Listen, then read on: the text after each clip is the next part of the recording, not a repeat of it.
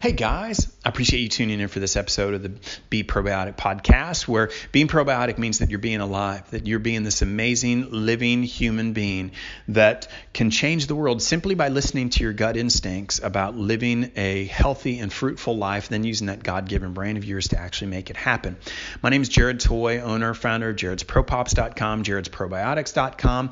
And if something I say over the course of this podcast strikes a chord with you, some of the words, comments, negatively, positively, do us both a huge favor and comment and let me know your thoughts so that we can get those brain neurons going to actually solve problems instead of being really passive and letting things and life pass us by.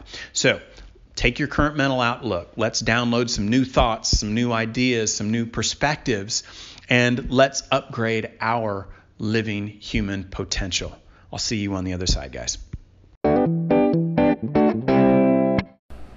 Hey guys, I appreciate you tuning in for this episode of the Be Probiotic podcast, where we want to take our current mental outlook, download some new thoughts, and then upgrade our human potential. Today's episode is a look into how there is actually a better way to be holier, both literally and figuratively, simply by understanding how foods are the key component to better holistic health. And I'd like to start by asking you some questions why are there people that brag about never going to the doctor and rarely getting sick, and then there are others who seem to be the ones that always catch something? or keep their family doctor on speed dial, or are always in the lead to provide their family's bodies with a steady supply of antibiotics. And why does it seem that some people actually can eat whatever they want, and then there are others who try to stay as far away from certain foods because of possible digestion issues, but actually ignore those intuition and intuitive feelings and inevitably up eating them, and then relying on their daily dose of Rolaids or Tums or that one over the counter medication that that cable guy recommends. Then, actually, to go a little bit deeper about how poor digestion, like acid reflux can be eliminated altogether.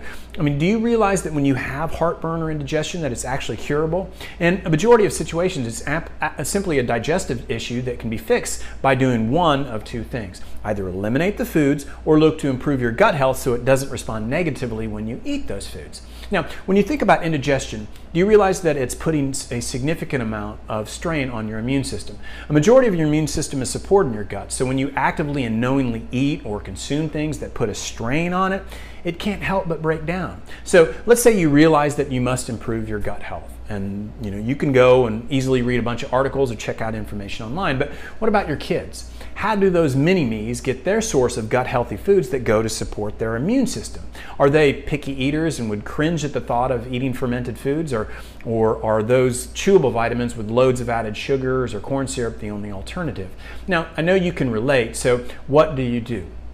If you're like most people I know, you get in the car, you drive to the neighborhood health food store, then you end up staring at hundreds of choices of pills or gummies and tablets and all sorts of other things that line the aisles. Then feeling a bit overwhelmed at all of the options and even more frustrated at the lack of knowledge from, let's say, a sales clerk, you end up just grabbing the most affordable bottle and the prettiest package with the most clever marketing. You know, it's probably under $15 or so, but there has to be a better way, right?